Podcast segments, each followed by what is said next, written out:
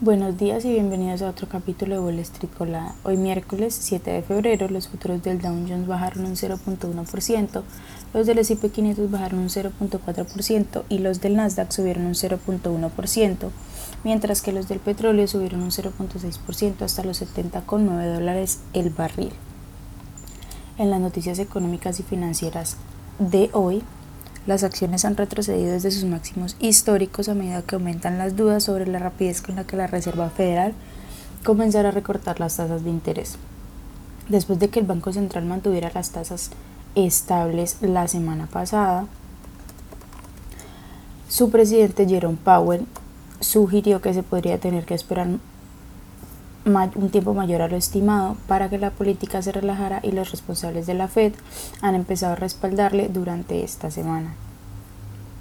En otras noticias, la deuda de las tarjetas de crédito se ha convertido en un problema mayor a medida que los consumidores se enfrentan a tasas de interés más altos.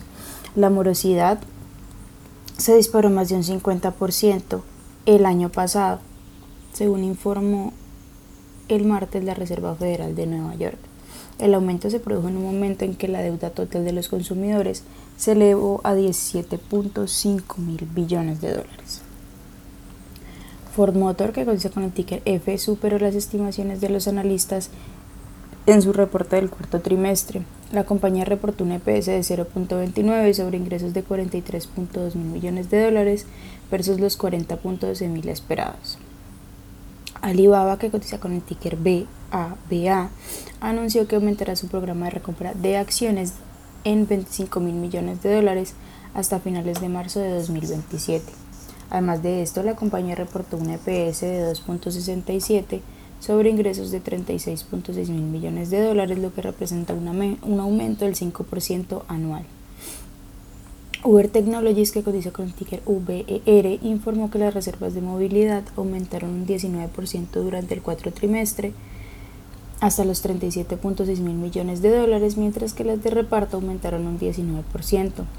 La compañía reportó un EPS de 0.66 sobre ingresos de $9.94 mil millones versus los $9.76 mil esperados por los analistas.